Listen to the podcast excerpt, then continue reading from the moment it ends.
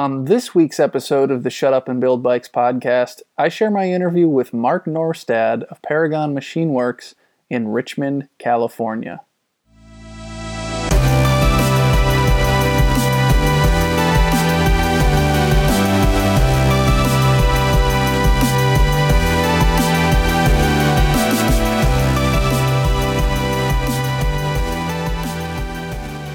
Each week on the Shut Up and Build Bikes podcast, I get on the phone for about an hour and I talk to somebody in the bike frame building world. Usually, that's a bicycle frame builder. In the case of uh, this week, it's Mark Norstad from Paragon Machine Works. And, you know, modern contemporary custom frame building, it just would not be the same without Paragon. Maybe we would have some other company that was filling the same, the same role. Who can say? Uh, but I, I think it's pretty clear that Paragon is totally indispensable to the industry. Uh, when you're when you're trying to build bikes in your own little shop, uh, being able to buy tubing and being able to buy the you know the head tubes and the dropouts, the braze-ons, the cable guides, being able to buy all those little pieces uh, from someone and just you know stick them into a bike frame versus having to learn machining and to engineer this stuff to design it and to manufacture it yourself. I mean that's changed everything. Uh, you know how you would go about this, and I think in the old school uh, you know, when, when all bikes had 10 millimeter quick release dropouts and they all had disc, uh, rim brakes, um, you know, you, you could buy castings for a lot of stuff and you could buy forged parts and things.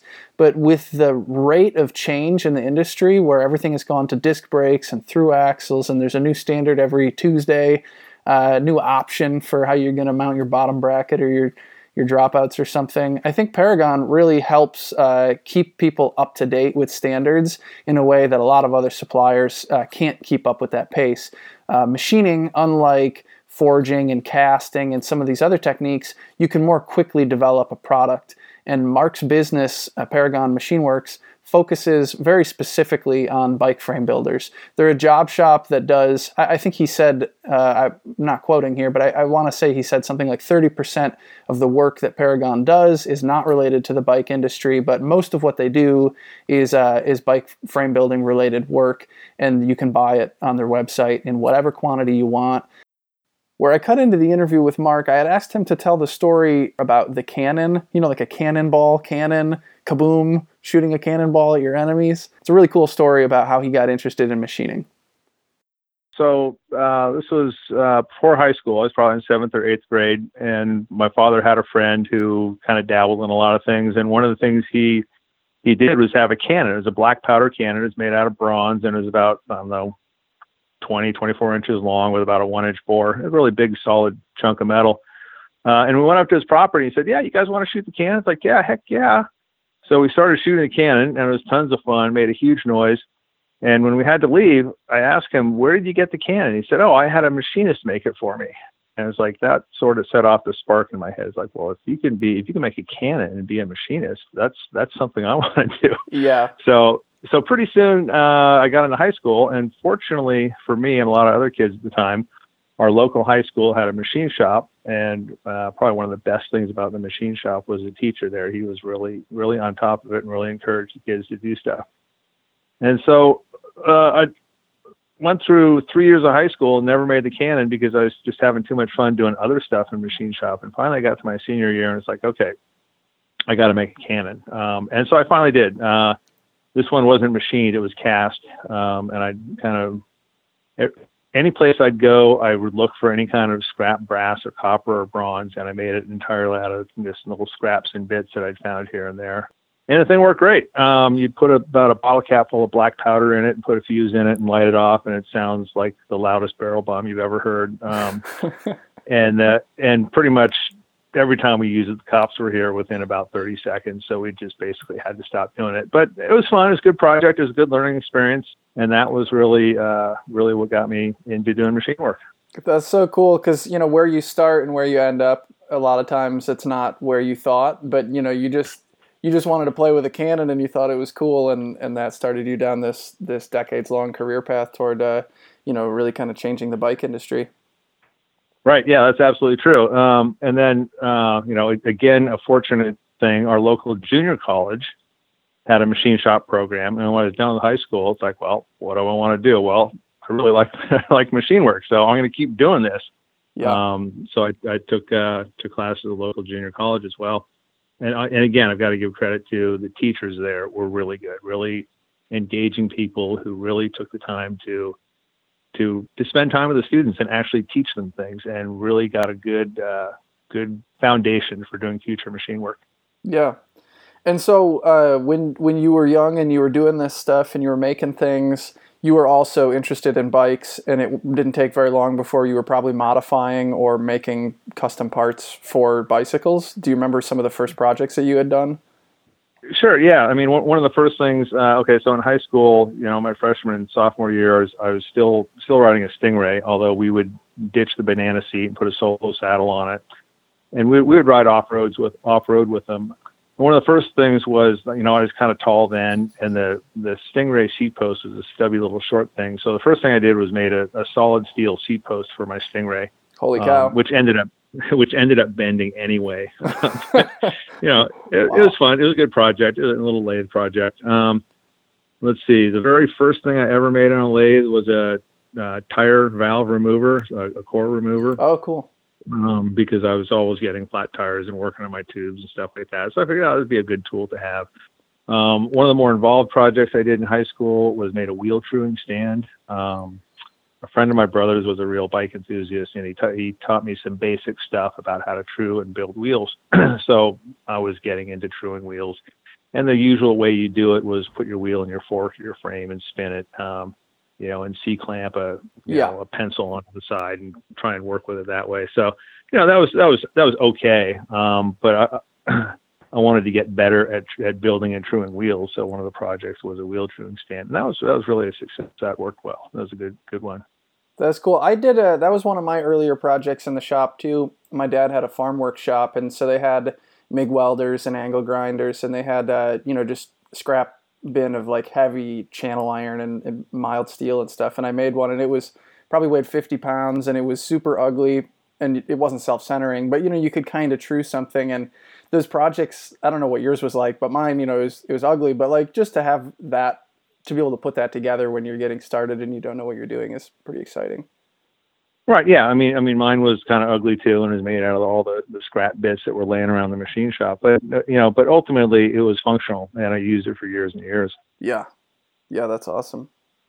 So, so you were uh, you were doing machine work in school, and then you got some machine shop jobs, and so I sort of know your story, but um, I don't know it that well, and I'm also trying to you know uh, illustrate it for for our listeners who might not know, but um, when was it that you had the idea or the spark of the idea that you wanted to, you know, have your own business or be doing the machine work for yourself? I know you eventually uh, got started in your parents' basement with a couple machines. Uh, like, wh- wh- when and how did you decide that that was the path that you needed to take? Right. Um, that was uh, that was sort of a suggestion. Uh, so after after taking machine shop classes in junior college, um, I was just about to graduate, and the teacher said, "Hey, do you want a job in a machine shop?" And honestly, I never even thought about having all this fun in a in a school machine shop could lead to a career, um, but it turned out that it did. Um, so I said, "Yeah, sure." Um, so I, I, went and interviewed for the job, uh, me and a couple other guys from the class, and, and I ended up getting the job. Um, and uh, I worked for that company for three and a half years. They were a local uh, shop. Um, they were an interesting shop um, because at the time, uh, so CNC machines had been around for a long time. This was in the late 70s.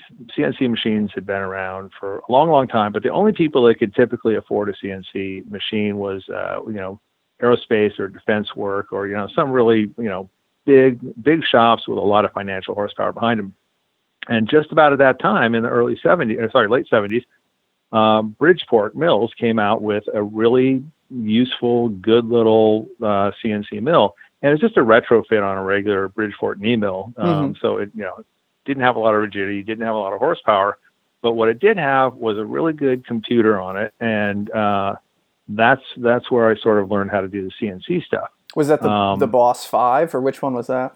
That was uh, even earlier than that. We started with a Boss two, and by the wow. time I left that place, we we had a Boss five.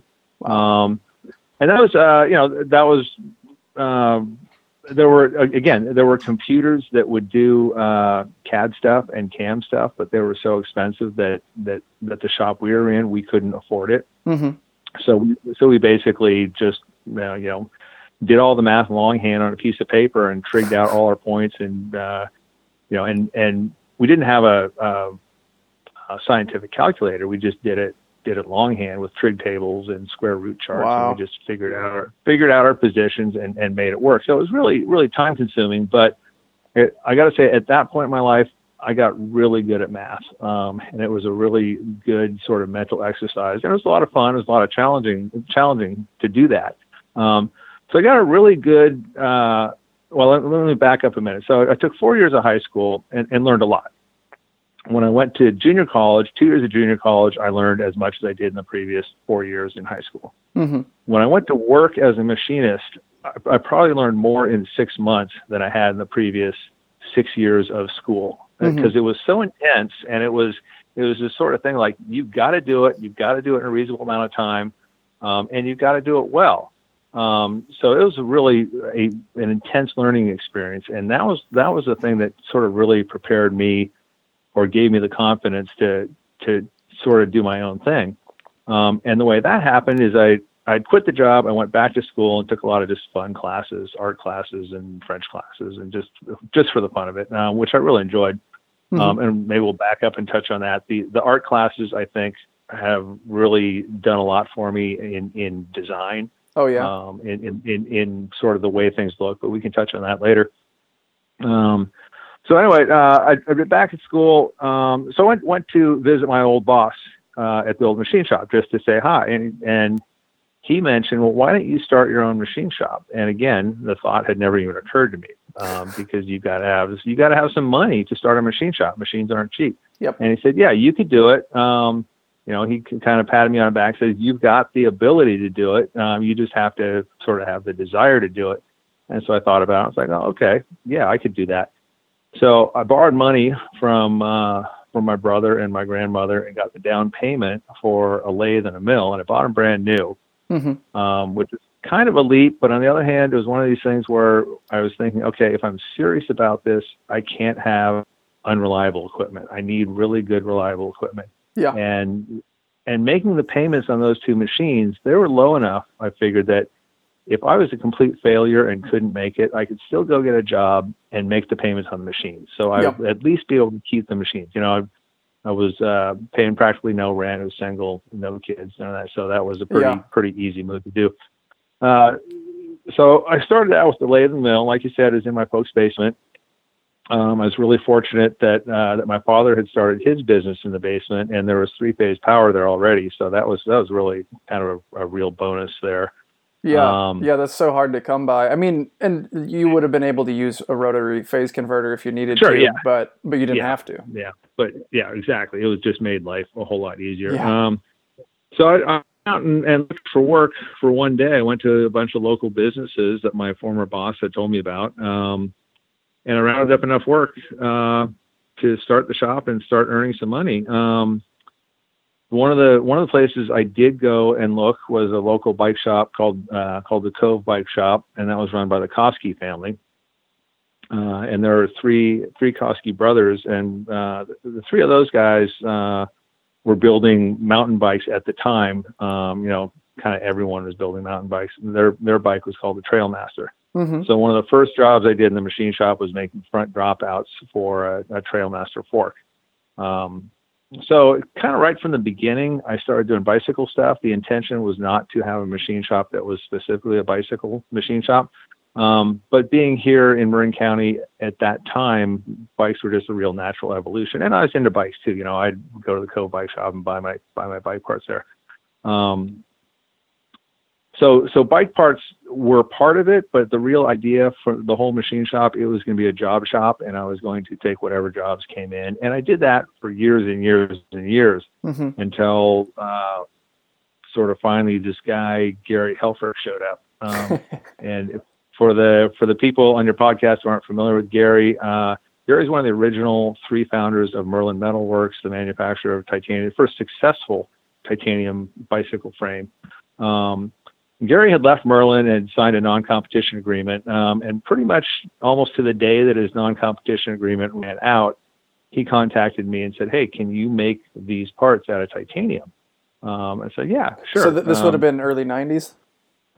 That was, let me, gosh, uh, no, I think this might have been earlier than that. Uh, let me see. That was probably late late 80s. I mean, let's Yeah. say, you know, ballpark 88, 89, something like that. Mm-hmm. Uh, so he had, he had some pretty simple little parts that were that were lathe parts. At the time, I had a CN. By that time, I did have a CNC lathe. Mm-hmm. Um, and there was another local shop uh, called DKG, by, run by a guy named Dave Garut, and Dave had a CNC mill. So between the two of us, we would do mill parts or lathe parts. Um, these parts out of titanium for Gary, and the the people building titanium frames at that time were, you know, you count them practically on one hand. There was almost nobody doing it Mm-hmm.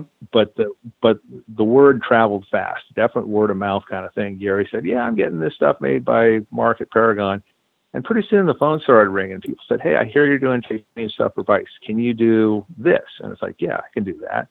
Um, and so it really is a, is a word of mouth thing. It was not a, a deliberate um, thing on my part to go out and and seek out bicycle stuff. It just sort of, you know, I was in the right place at the right time again. Mm-hmm. Um, you know, and, and and one day I get got a fax from Ugo De Rosa, the founder of De Rosa Bikes in Italy, and it's like, Wow. wow, it's like it was really, a fax, really, yeah, yeah, exactly. I mean, but it, but it's surprising. I, I mean, I I still to this day don't know how he found out about me, but somehow he did. And we did uh, we did dropouts for for uh, De Rosa for a long time, and and I'm still doing parts for his, his son Doriano De Rosa. Um, Wow. and it's been a, that's been a great relationship, um, really a good family. Um, but that's that's sort of how the how the transition happened, or how I sort of got into it. And it was, um, you know, it, it was a deliberate plan on my part to to to do machine work, but doing the bicycle stuff was kind of a, again being in the right place at the right time, and it, it turned out, you know, as, it's turned out so far, it's been a great thing. I'm really really happy how it turned out. Yeah. Yeah, definitely. I mean, and I think about uh, when I look at the stuff that you offer and for the prices, and that you don't need, you know, if I went to some other random machine shop and I said, "Hey, I want this this bike part, and here's even a drawing of it that's dimensioned and toleranced and the materials," they would want a minimum quantity of quite a bit, and maybe they don't specialize in that sort of work, and so they'd have to figure out how they wanted to go about work holding it, and they probably want you know a pretty good price for it to to do all that work. Whereas uh, someone can just go to your website at any time of day, anywhere in the world. They can pick just the things they want in tiny quantities and they can buy it and it'll ship to them. Or if they did want to get custom sets of dropouts or something made from you, you specialize in that sort of work and you're really good at making it efficiently. So I think you're you'd probably be a pretty good person to do business with if somebody did want custom stuff. But that that just uh, didn't really exist in the same sort of way. Uh, I don't think. At least you know, there's some castings in different parts, but uh, when it comes to all the machined offerings that you have and stuff, I just feel like the bike industry would be a very different. The, the custom handmade bike industry would be a very different place if it wasn't for you know the product offerings that you have and. So it's kind of cool that that just sort of happened almost without you trying Yeah, to. well, yeah, and, and, and part of the other thing that happened at the same time, and this was a revolution that happened worldwide, everywhere in everything, was the application of, of computers to to everything you can you can think of. You know, your electric toothbrush has got a chip in it and stuff like that. But um, but what what that did was it brought down the cost of manufacturing significantly. And like- and you mentioned castings, you know, so that the Yeah. previous sort of you know reasonably efficient way to make something is to have something cast, and that again you still have minimums you have to do, and you end up with a cast part.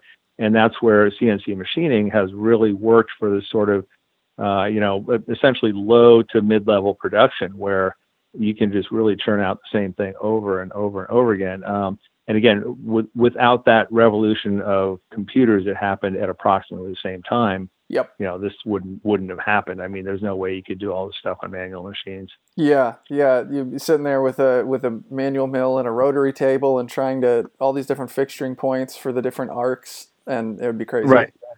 Yeah, which which is which which I actually have done. I did some prototype uh, rear dropouts for the Trail Masters on Wow. on a rotary table, and it was uh, it was it was a challenge. And there was there was a lot of math there. It's it's fun. Yeah.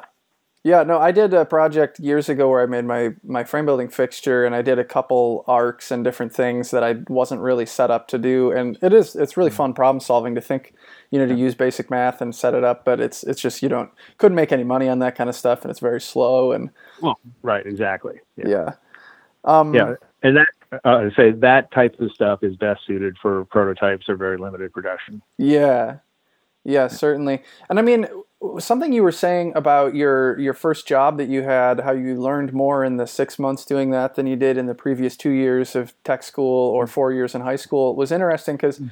I only had one job where I worked in a CNC shop and it was only nine months. It wasn't that big of an experience, mm. but in that shop, and I don't know if it's more about the culture of that shop and the work they did, or if it speaks more to the era, you know, like 2017 when I worked that job, but for me, mm-hmm I was so thirsty and, and like excited to learn anything I could. And what they did was pretty simple. And they just wanted somebody to kind of load parts, tighten the vise, press, press cycle start, or to like saw sure. material.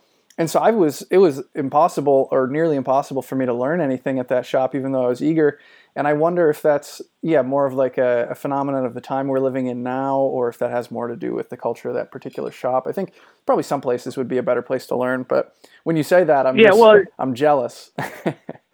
yeah, well, it's, it's it's a combination of both. I think. I mean, the the typical positions in a machine shop are going to be a machine operator, which yep. is the guy who just loads, exactly. loads the machine and, and presses the button. Um, and then, uh, you know, um, a step up in responsibility and typically a step up in pay is are the machinists. Yeah. Um, and so one of the things is, you know, I'd, I'd, started my job as a machinist and I had a formal training as as yeah. a machinist. Um, so as you know, basically as soon as I walked in the door, they handed me a print and said, "Go make this," and I was like, "Okay," and I went and made it. Where where the typical machine operator um, usually doesn't have that that type of background to yeah. to, to be able to to start producing stuff. Um, um, however, any machine operator who's competent, who understands the process and enjoys the work, yeah, they're a really good candidate to to move up the ladder to to become a machinist. Yeah. Um, and of course, uh, it, it, you know it, it depends on on the shop. It depends on how busy it is. Um, you know, and the other thing is there there may not be positions open for a machinist, and unfortunately, um, you know, if if the position isn't open, it, you know, yep. kind of doesn't matter how good yeah, you are. Yeah, I think that know. was part of the problem for me in that one shop was just that it was they just didn't need someone in that position. They had one guy who could kind of yeah. cover that, and, and they were happy with that. So anyway, right? Yeah, exactly. Yeah, so. moving on. But it well, I guess what was interesting about it to me is whether that's a question of era or or the particular shop, but.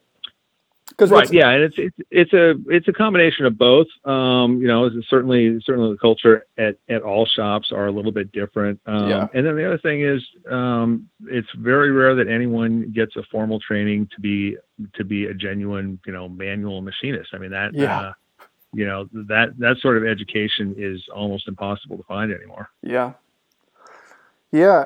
So when you're making parts out of titanium, one of the things that strikes me about that process is that um, I don't know that you could get material saw cut and delivered to you, and I would imagine it'd be complicated and expensive. But but what you do in order to make blanks for all these parts is to saw them out of plate, or a lot of times to saw them out of big chunks, like forged chunks. And that's a complicated right. process that requires. I mean, your bandsaw has like a carbide tip blade, and then you have the fixturing to hold it. And when you get these blanks, they're not always the same size, right? So you need to do some math to figure out how you're going to slice and dice it to make your pieces, right? Sure. Yeah. Yeah. I mean, the the the sort of thought behind that is um, the the bigger the piece of titanium you buy, the less it costs per pound.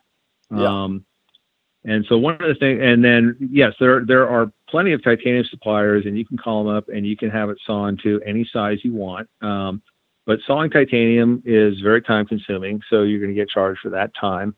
Yep. And buying from a titanium supplier, it's going to be brand new certified material, which is great stuff. Um, you know, I, uh, sort of slight sidetrack here on on material supplies.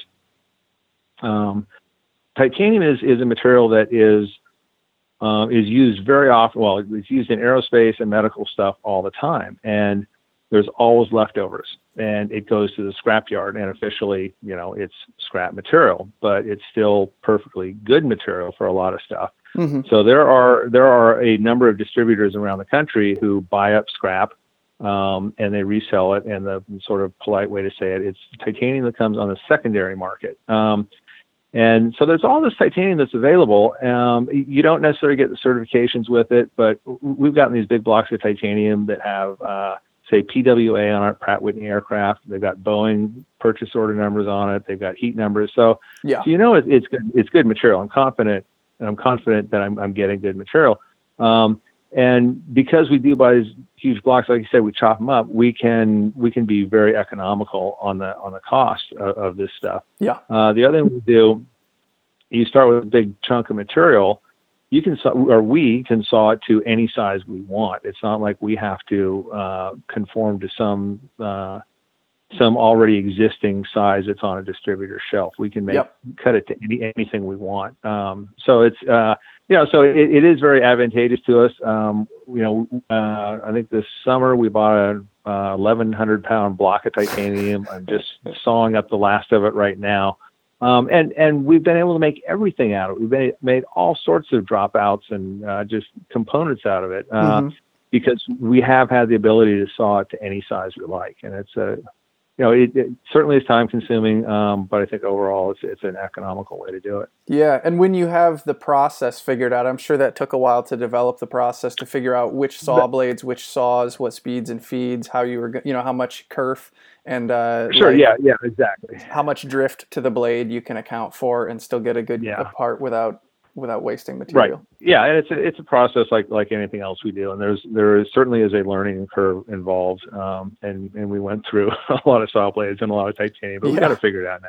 Yeah, because something for me I've been noticing lately is I'm I'm using mostly 6061 aluminum, 303 stainless, a little bit of 954 bronze, and I can get all those things saw cut to length and delivered for like hardly anything more than what you'd pay for the full material. And in my tiny shop where I don't really have much room for a saw, that's been amazing. Like the workflow Right, is yeah. just so much better. So for me, it's a no brainer, but but that it's not the same for everyone. You have the room for these saws, you have really nice saws, and you can't source titanium in the same sort of way. So I- I, I guess what I want to do is I want to emphasize to our listeners that uh, the the service that Paragon provides is, I think, more than it sometimes looks like. You know, it's like you don't just take the blank of material and tighten it in the vise of the the Kitamura CNC mill and hit cycle start.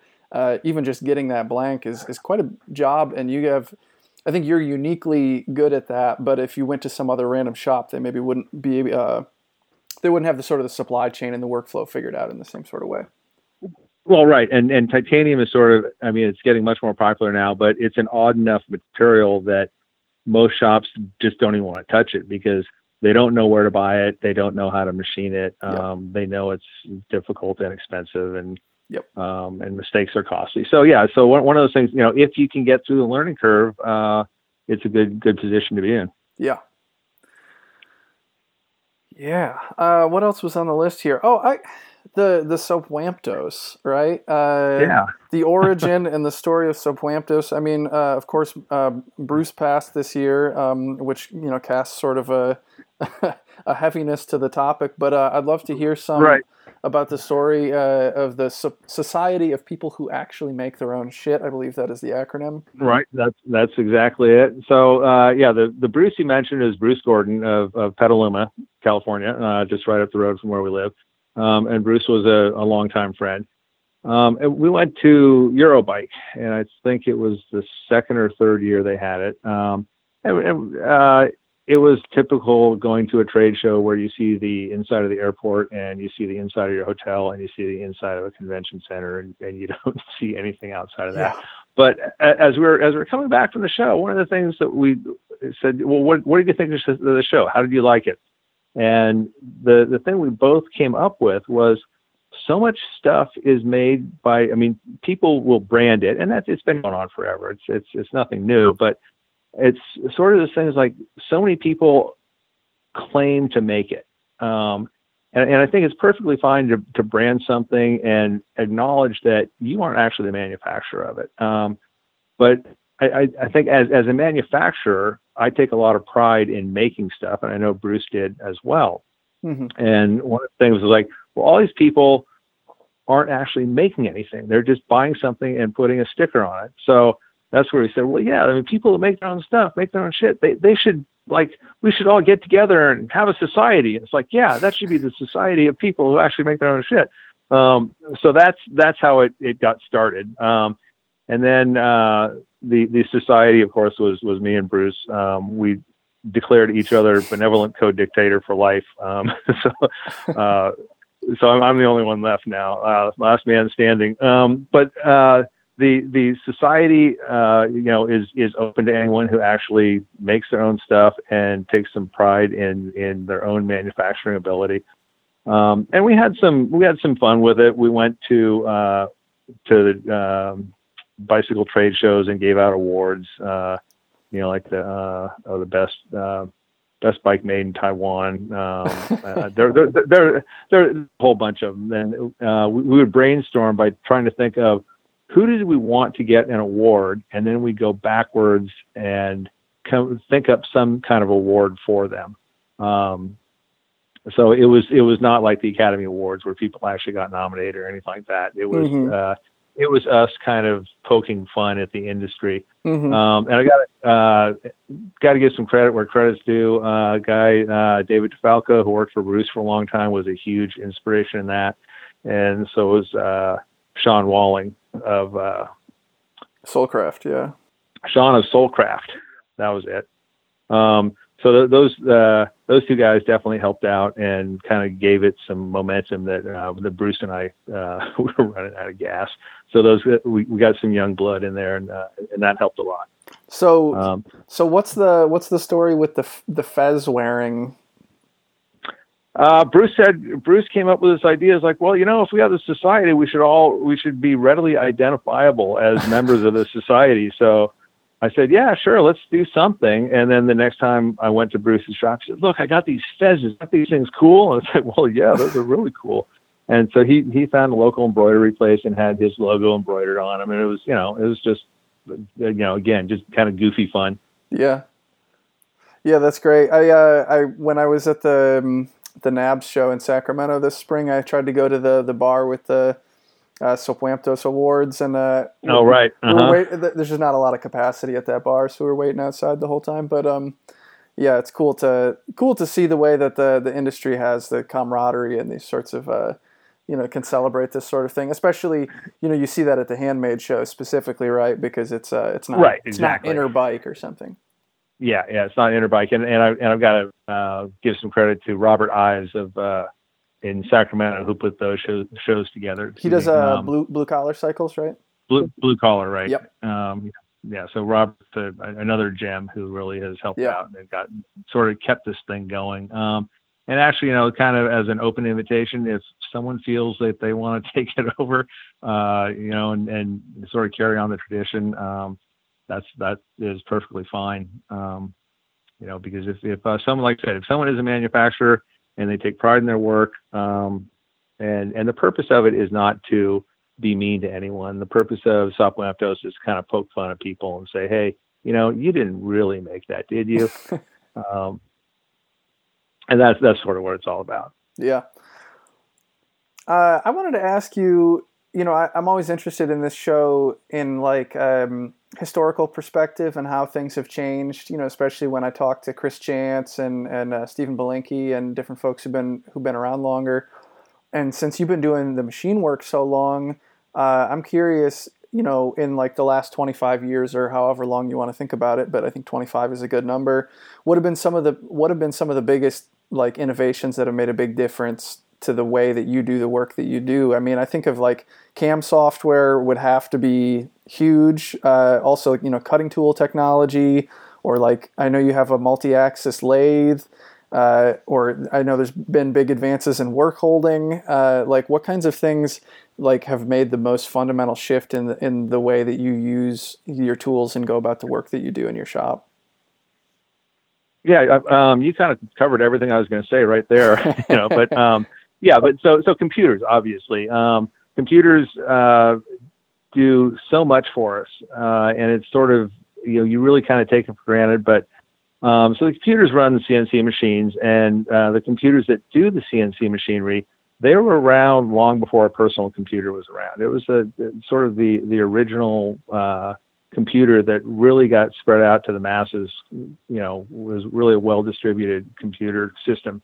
Um, And then when uh, the personal computers came along, that opened up a whole nother window, which opened up, uh, you know, sort of affordable CAD CAM software. And for your listeners who aren't familiar, the CAD is computer aided design, CAM is computer aided manufacturing. So it's kind of a two step process. Uh, but again, that software has really revolutionized the way business happens.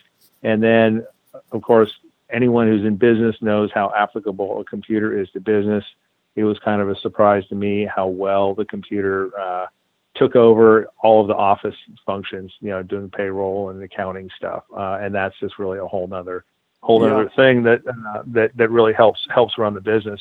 Um, cutting tools have changed phenomenally. They are just, I mean, uh, you know, when, when we first started, uh, it was really rare to use carbide. Um, everything was high speed steel. If you're lucky, you had cobalt steel, and then there were a couple of kind of oddballs out there like black alloy and uh, oh, some some other sort of exotic high speed steels that, that were that were definitely better. Um, Stellite was one.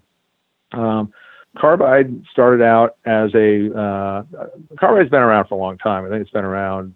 Uh, I think, and I may be wrong in this, uh, at least since World War II.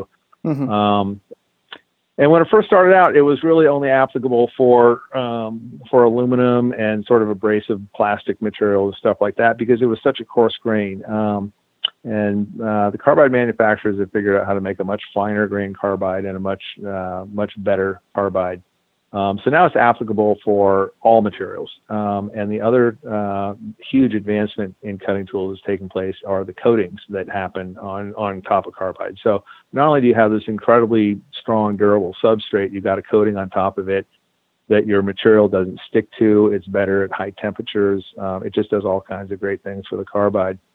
Um, the machinery, as you mentioned, we've got multi-axis lathes. Uh, again, that goes directly back to having computers in the shop. Um, well, let me let me take that back for a moment. Um, there have been multi-axis lathes around for a long time. Uh, mm-hmm. There screw machines are a typical good example of that. Uh, multi-spindles, stuff like that, uh, which are all mechanical. And uh, you know, really got to tip my hat to the guys who can set those things up and run them but what the computer did to the multi-axis lathes is make them easier to set up, uh, make them run faster, and just make them more versatile, which is which is what computers have done to all machine tools. Yeah. Uh, uh, and the, the, the multi-axis lathes are a, a, real investment in in money. Um, you know, a typical uh, multi-axis lathe, I like to say, it's two lathes and two mills combined into one machine. Um, and again, for your listeners who aren't familiar with this, uh, if you know what a lathe is, a lathe makes a round part. Um, so we make a round part on one spindle, and then we have milling cutters that we can put flats or drill holes in it. And then another spindle, opposite to the first spindle, comes over and grabs the part, and then you can do machine work on on the back half of the part. And then the part comes out and it's finished. It's done. So you yeah. put round stock in one end, and you get finished parts out the other side. So once it's set up, and that's kind of a, a key thing. Once it's set up. Um, it just cranks out the parts. Um, it's really, really, really great machine. Um, yeah, I, I hear what, the the setup on those tends to be pretty involved and time consuming, and so that and I don't know that much about it, but that seems to be what you hear about multi uh, multi axis and and live tool lathes. Has that been your experience? Yeah, yeah, it, it is. You know, and, and it's it, it's it's like everything else. There's a learning curve. When you first do it, you think you're going to go bankrupt before the end of the year, um, and then and then after making a few setups, you figure, okay, you know, now I'm getting the hang of this. I, I can do it. Yeah. Um, one of the other advancements that is kind of underappreciated, people don't think about a lot, is the is the cutting fluids that we use to cut oh, yeah. cut metals with. Um, and again, for your listeners who aren't familiar, um, when you're cutting metal, typical you you are flooding it with some kind of lubricant and coolant. Um, typically, they've been just straight mineral oils, which are really messy and smelly, and they smoke. Um, but they leave great finishes. They're really nice for that. Um, sort of the other thing are these things called water soluble oils, where the oil is emulsified mixed with water. So you've got about a 90 or 95% water, and the balance is oil and emulsifiers. Mm-hmm. Um, and because they have oil in it, uh, there's bacteria that lives on oil. Um, and the funky thing there is you get bacteria in your oil, and it just uh, it smells rotten. It's horrible. Yeah. It's just a horrible, nasty stink. So what's coming out now is you've got um, these cutting fluids that are entirely synthetic. They have no oil at all in them. So if there's no oil in them, there's no oil to for the bacteria to live on and go and go bad. So um, that's one of the great things. You got these cutting fluids that are absolutely clear, clear as water, and they don't stink and they last a long time. Um, and they, you know, and and and they work great for cutting. I mean, they are absolutely fantastic as a lubricant and a coolant. So that's sort of this this little known thing that uh, really has evolved and, and, made a big difference. Yeah, yeah. It's like all these little things. Uh, some of them make a huge difference in in what you're doing. Uh, just being able to to remove the material and, and get on with it without uh, plugging up end mills or uh, burning up tools or right, know. right. Yeah, well, I mean, it's cool to get that perspective too because uh, things have changed so much, and um, and for me, you know, getting into machining and CNC machining in just the last you know five years, uh, you know, I, I see what we already have, and I'm like, oh, it's pretty nice, it's pretty easy, but like, yeah, well, right, it, yeah, it is. Um, you know, and, and and it's sort of sort of analogous to I mean, you can look at anything that's that's happened in the last 25 years, and there's been these huge, huge technological breakthroughs. And the same thing has happened on bicycles. You know, there's clipless pedals, and there's disc brakes, and there's carbon fiber frames, and there's you know index shifting. Um, and you can just go down this whole list. And if you look at a bike that is made now and a bike that was made just 10 years ago, you wouldn't want to ride that 10 year old bike. It's so much better to yeah. be riding a modern bike um, and uh, the advances that have happened in suspension. You know, I remember when the I don't know if you remember, but I certainly remember when the first Rock RockShox came out. Mm-hmm. And look at how far we've gone from this thing with 50 millimeters travel. Um, it was just, I mean, we're just have come so far in suspension. It's almost unbelievable. Yeah, yeah, it's wild. But that leads to another leads beautifully to another question I had on the list, which is, uh, you know, in your opinion, or in the way that it's affected you personally in your business, what do you think is the worst new bike standard put forward in the past decade, or something along those lines? Uh, that's a that's a big question. Um, let's see. I, I, don't know there's any any worse sta- or any poor standard. I think what's what, what I would say is kind of poor is coordination between manufacturers of components and the bicycle frames to try and come up with you know standardized things. Um, you know, I, I, mean, you can take uh, like headsets. How many different variations or headsets are there, and how many do we actually need? You know, so you've got all these different head, headset standards, um, and you're and you're really kind of kind of fighting it. Um, you know, as as another example, uh, you know, skewers or through axles uh, on a 12 millimeter rear, you got four different thread pitches you could you could come up with. Why haven't we standardized yeah. on one? Um, and again, uh, on the on the length of those, um, everyone has a different thickness of dropout. So every bike has a different length of, of skewer, and it's just ridiculous. Why you know why can't we settle on on on one? Um, so I, I mean it's it's pretty obvious why you know everyone comes up with an idea and says, "Oh, well, this is such a good idea. Obviously, this is the way it should be done." And then someone else either thinks of it concurrently or wants to improve a design, and and incrementally these things happen. Um, but it's it's really tough to coordinate, um, you know, with the standards that SRAM and Shimano are giving us with the the uh, you know our actual capability to manufacture stuff um, to inventory it and and try and try and make this stuff have a have a broad appeal. Yeah. So I I think there's not not necessarily one one standard that I would uh, you know uh, you know say say is not as good as the others, but I would say that some coordination between the manufacturers should could sure go a long way to make all this stuff a lot easier. Yeah, yeah, certainly. And um and for you, I've noticed the way that you have your product line and run your business is typically when you release something you know you would like to just kind of keep it the same. You know your customer knows what to expect. You have your drawing that's dimension intolerance on the page where you can buy that product. And so you don't want to go making like 10 revisions or consolidating two similar products into one. If you could start uh, start over every year and make uh, all the changes that made the most sense to make as things changed and progressed that would be one thing, but that's you know that doesn't make sense for your business because people come to expect that they can reorder the thing that they're used to, and so uh, you don't always have that. You you don't always have that clairvoyant sort of like ability to predict the future, and so you're trying to make the best des- design you can, but then every new season, you know, there's there's new tech and uh, stuff doesn't always play nice in the way that you would hope. Uh, that's you know it's complicated. I think it'd be easy. It'd be easy if, if you could just freeze frame time for a second and say, okay, what's the best way to address all of these past and, and current things? But you don't have that that sort of uh, opportunity, I guess.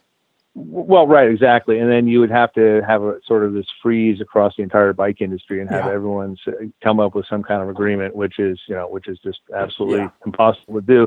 But to, to touch on, on making things and trying to keep them the same, you know, uh, you know, uh, 10 millimeter dropouts uh, have been around since, you know, the days of Tullio Campagnolo. Um, and we made thousands and thousands and thousands of those things. And then all of a sudden the dropout standards changed. Yeah. Uh, and that that was a was a huge investment for us to try and come up with with dropouts that that worked. Um, but that was a real improvement. It actually, I, I, think, makes a better frame and a better wheel and frame interface to have have a 12 millimeter skewer uh, or 12 or 15 on the front. Um, it really does build a better bike. Um, so these things change and they evolve. And as a manufacturer, you kind of grump and you groan about it. It's like, yeah. oh, you know, we we got to you know change everything and make new stuff. And then you really, I, I have to look, stop and and look and say, well, this is what's driving the business, and this is what is making our money. So when these changes happen, and changes can be good or bad, I like to think of them as it's it's evolution. It's not a ch- necessarily a, a change. Um, and people complain about changing standards. And I said, no, it's a changing option. You can take it or leave it. You don't. No, no one's forcing it down your throat. But ultimately, I think all these things that have changed have have been for the better, um, and that has has really helped our business. You know, it's like all of a sudden we've got all these new parts we can make, and now those new parts that we make are new parts that we can sell. So uh, from a business standpoint, it's a it's a good good thing. Yeah, yeah, certainly and um, yeah, it's it's easy to be cynical about it. Uh, you know, when you have to buy new stuff, especially like in my experience of being you know a small frame builder trying to make frames and like oh well you know I should really get the the through axle dummy axle so that I can build with these dropouts. Well, it turns out there's like a bunch of variations for the same one, and they're each right, you know exactly. fifty bucks or whatever. That you know I, there have been different times where I'd order some from Anvil, and uh, and Don is great and he would get stuff right in the mail, but um, you know, there was there was the Syntace version and the non-Syntace version, and there was the one that fit his disc brake tab fixture, and there was the one that didn't. And then, uh, at least once or twice, I had issues in compatibility bolting the dummy axle I had from him for a particular standard to the dropout that I had from you. Because again, you know, there's not always 100% communication between every single party in the industry. Not everybody has all the same info or uh, technical specs maybe uh, don't outline every little part of it, and so you know I had to have to modify this or that. It's not that big of a deal, but um, you know I can understand the the friction that people feel, and at the same time, yeah, it's just like it keeps it keeps getting better. It's hard to deny that. Right, right, exactly. And I, I you know, I, I, certainly sympathize with people that have, you know, a person with a ten-year-old mountain bike is a perfectly rideable bike. It's, it's, it's. A, I mean, it was good enough for ten years ago.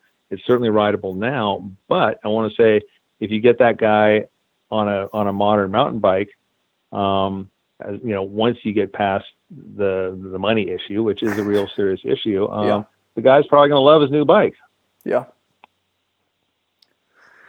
Yeah, certainly. Um, is there any other things I wanted to touch on in this interview with you? I don't know. I just I think the I, I got to visit your shop in the spring uh, when I came to California for the NAHBS show, and it was really cool to see all the machines, uh, to see the whole crew of people that you have. I think you run a tight ship and you really serve the bike industry in a meaningful sort of way.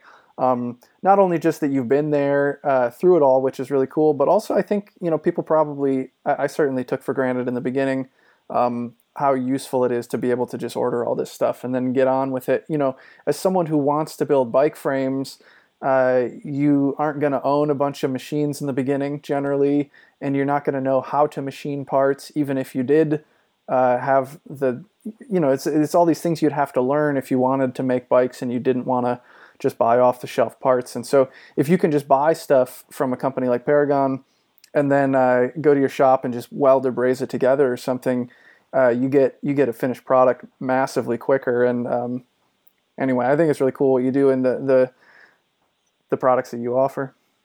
Well, thanks. I, I, I, really do appreciate that, and that sort of brings up a thought that um, you know this is going back to uh, how how computers have revolutionized things. Um, the sort of idea of building a bike frame.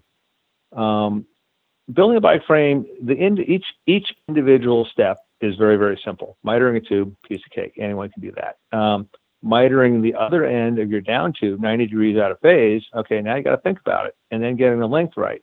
So the, each each of the individual steps is not complicated. Putting them together and getting them right every time is kind of complicated. So when people would first start building a bike frame, you know, in the old days, 30 or 35 years ago, you would have to apprentice or or have a mentor kind of a, a position with an established frame builder. Well, the problem was there weren't many established frame builders around. You know, there was on the West Coast there was Bruce Thornton and Albert Eisentraut. Um, you know, and then throughout the country there were other frame builders, but you know, really, I mean, were there like maybe 10 frame builders in the United States? So it's really difficult to get your foot in the door. And what's happened with computers is you can look on YouTube. Um, I hear there's some guy in New York who's doing YouTube videos who's, who, you know, um, you know, and, and besides you, everyone else is disseminating information throughout the internet. Yeah. And that is a whole, whole revolution where you don't have to have some, some old guy with a torch, um, showing you how to do it. You can, you can look somewhere else and get that information. And the information is freely available. I mean, literally free. I mean, yeah going to going to a frame building class, a, a traditional frame building class, you know, uh, you know, is is a serious investment in in money and time. Um, and what it's done is opened up this whole thing for uh, for frame building as a hobby. Um, before, if you were going to do become a frame builder, you did it with the intention of earning a living. Yeah. And frame building as a hobby, I think for a lot of people has been extremely rewarding, and a lot of people have have their own ideas of what a bike should be and how it should look and how it should function. And those people are free to do anything they want um, because uh, because this stuff is available. And I'm I'm happy to say that you know I've had a little bit of a hand in that in making making the Yeah. stuff I have available. But um, people couldn't, you know, even if I had all the stuff available, if people didn't have some instruction, uh, you know, or some uh, some sort of way to get that information, it wouldn't do them much good. So again, you know, it kind of goes back to this this uh, the whole sort of computer revolution has has made everything different. Um, you know, uh, I mean, you couldn't even go to the library and get a book on frame building because none of them existed. You know, Yeah. so um, this this stuff has really opened up and, and given a lot of people a lot of opportunity to have fun with bikes.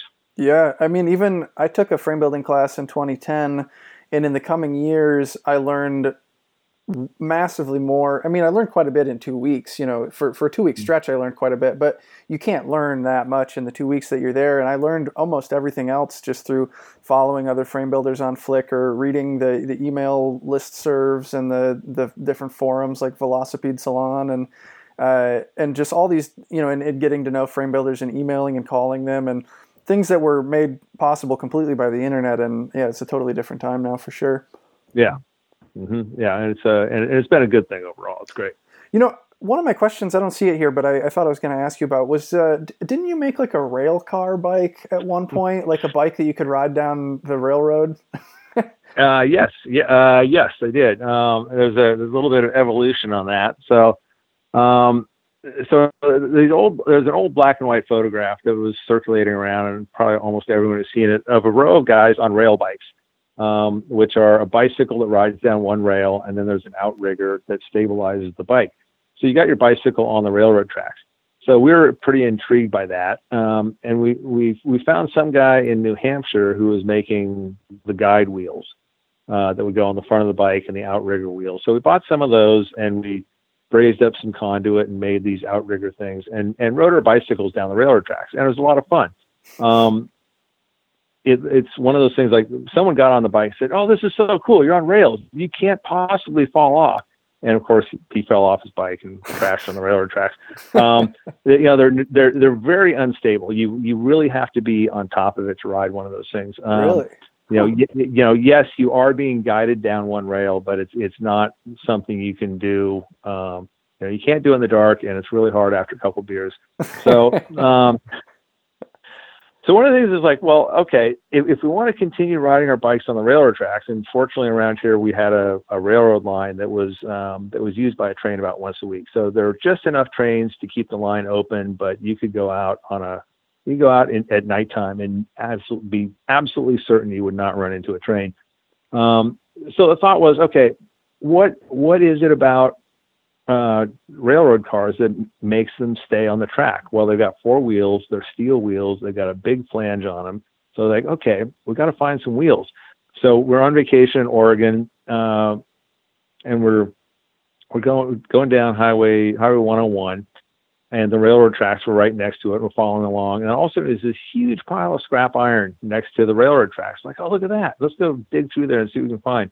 And as we pulled around the pile of scrap iron, there are four little railroad wheels that go on a on a railroad, uh, like a little service car. Uh-huh. Um, and they're 16 inches in diameter, and they weigh I don't know 40 pounds a piece. So they're pretty heavy for a bicycle. Yeah. But there are four of them sitting there. It's like these are great. So we threw them in the trunk of the car, and then we went home. Um, so I had these four wheels, and I had them probably for five years. They were just sitting around for a long, long time. Um, but the thought had never gone away. I was like, this would be really cool to to build something. So so the wheels were the you know, with, without the wheels, it wouldn't have happened. Mm-hmm. Um, so one, uh, let's see, what was it? One, one New Year's, we're uh, at a party and we're talking, and someone says, "Yeah, you know, wouldn't it be fun to have something to ride down the railroad tracks?" I was like, "Well, yeah, I've got these wheels." Um, so at the time, um, I had no employees, um, no employees. I wasn't married, um, no girlfriend at the time. So uh, on January 2nd, after New Year's, I went in my shop, uh, drew up all the plans um, on paper because I didn't have a computer at the time. Ordered all the material, and before the end of January, I had a, a, a functioning rail bike, and it was uh, two triples side by side with the four railroad wheels, and then it had a um, we used derailleurs and stuff, so it was a uh, I think it was a three speed. So so we just changed changed speeds on a on a triple crank set. So basically, we had high, you know, low, medium, and high, uh, which was fine for the railroad tracks.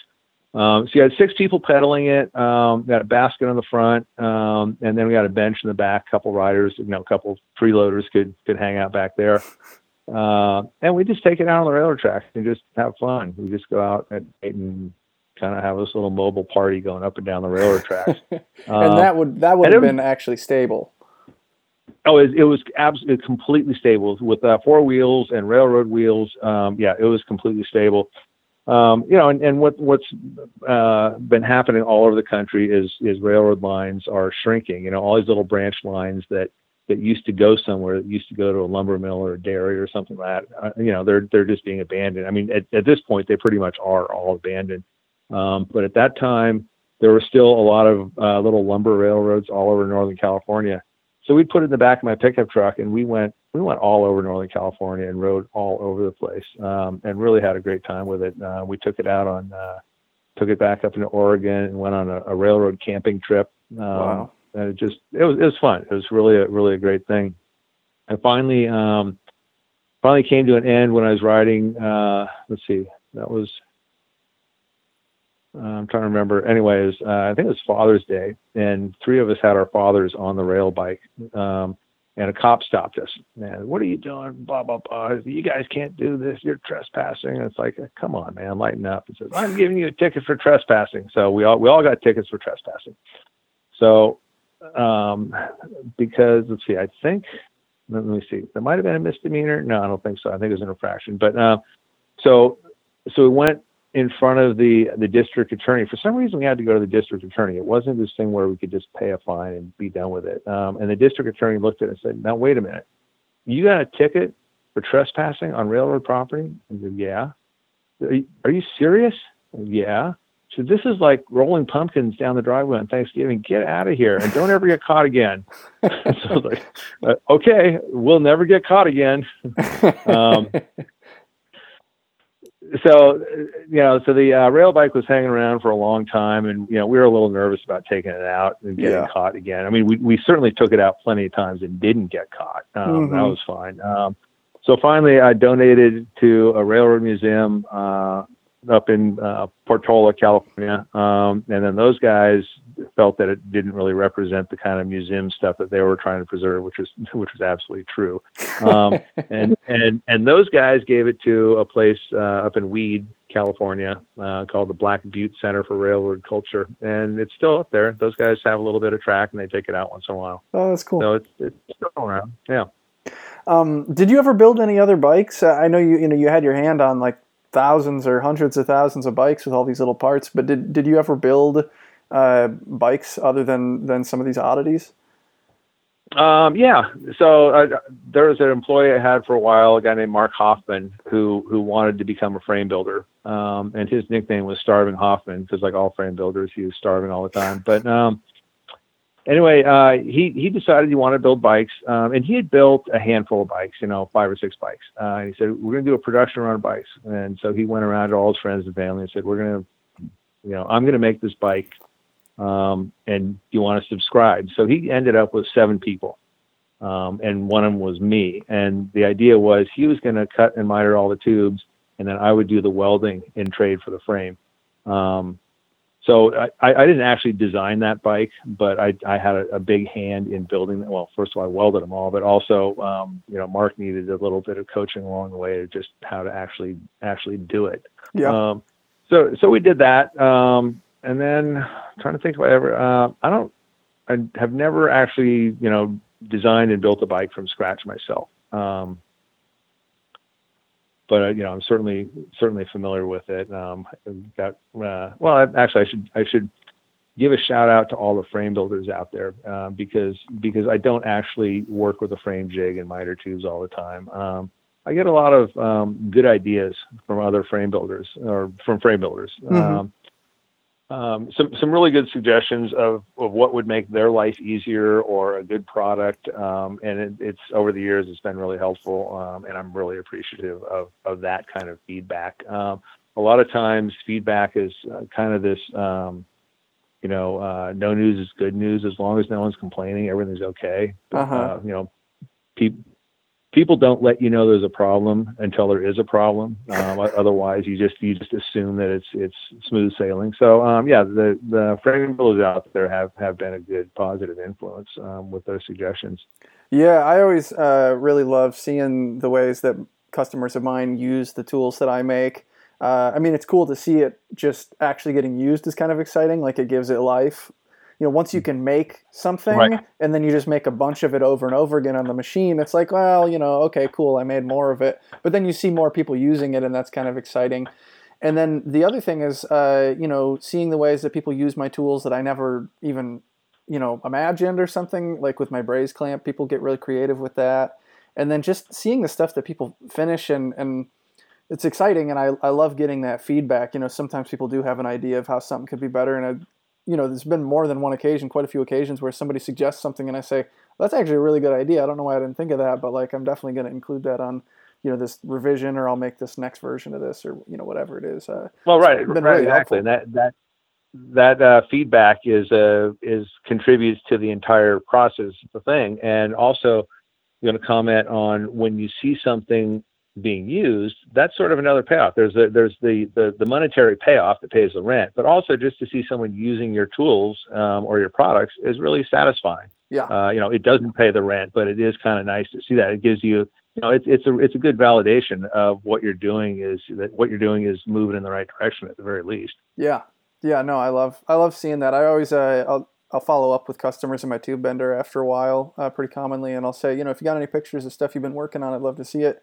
And then when they send me stuff, I, I just get excited about it. I'd like, you know, just to see what people are up to um, and the things they make. And a lot of times it's really cool stuff, and I'm like, uh, you know, I, am happy with what I'm doing, but I get almost kind of jealous. I'm like, oh man, that looks like a cool little shop they got going, and that's a cool project that they're making. And so yeah, exciting. well, you know kind of shooting off on another tangent, um, I tell all of your all of your listeners if they get the chance, um, visit visit their local frame builder, or if they go traveling, try and get a chance to visit. I know frame builders are going to hate this because they don't like people dropping in, but one of the things to see how other people set up their shops is really educational. Um, and it's it's really just a, a real great experience to see how other people accomplish their work. Um, and, and there's a lot of commonality in it, but there's a lot of really clever people out there that are solving problems in a lot of great ways. Yeah, yeah. I one of my uh, friends who's helped me learn, you know, CNC machining, who's been a CNC machinist programmer for like 20 years, and he's worked in all different shops all over the country. and so one of the things that comes with that experience of working a whole bunch of different places is like if you had worked one place for 20 or 25 years, you'd be really good at stuff, but you maybe would have some bad habits or some things you were ignorant about that nobody had ever pointed out to you. But if you're hopping from shop to shop all the time and you're doing something in some ass backwards sort of way, somebody will tell you at some point, they'll say, Why are you doing it like that? That's ridiculous. And so, uh, right and same same thing you know like when you visit other people's shops uh, somebody just had thought about it a little bit differently and they maybe had a way better solution to the same problem uh, and if you just see that you're not going to unsee it you know it's going to be stuck in your brain and, right. it'll help you sure uh, absolutely. do better yeah. work. Yeah. Cool. well i think that that's absolutely true. I think that exhausts the list of questions and uh, and the time that we had planned on talking so I, uh, i'll wrap it up here. Thanks so much for being on the call mark. Uh, always appreciated so many things you do so we'll see you at the next trade show Okay, and Joe, thanks thanks for having me on the show. I really do appreciate it. Yep. Bye. All right. Bye.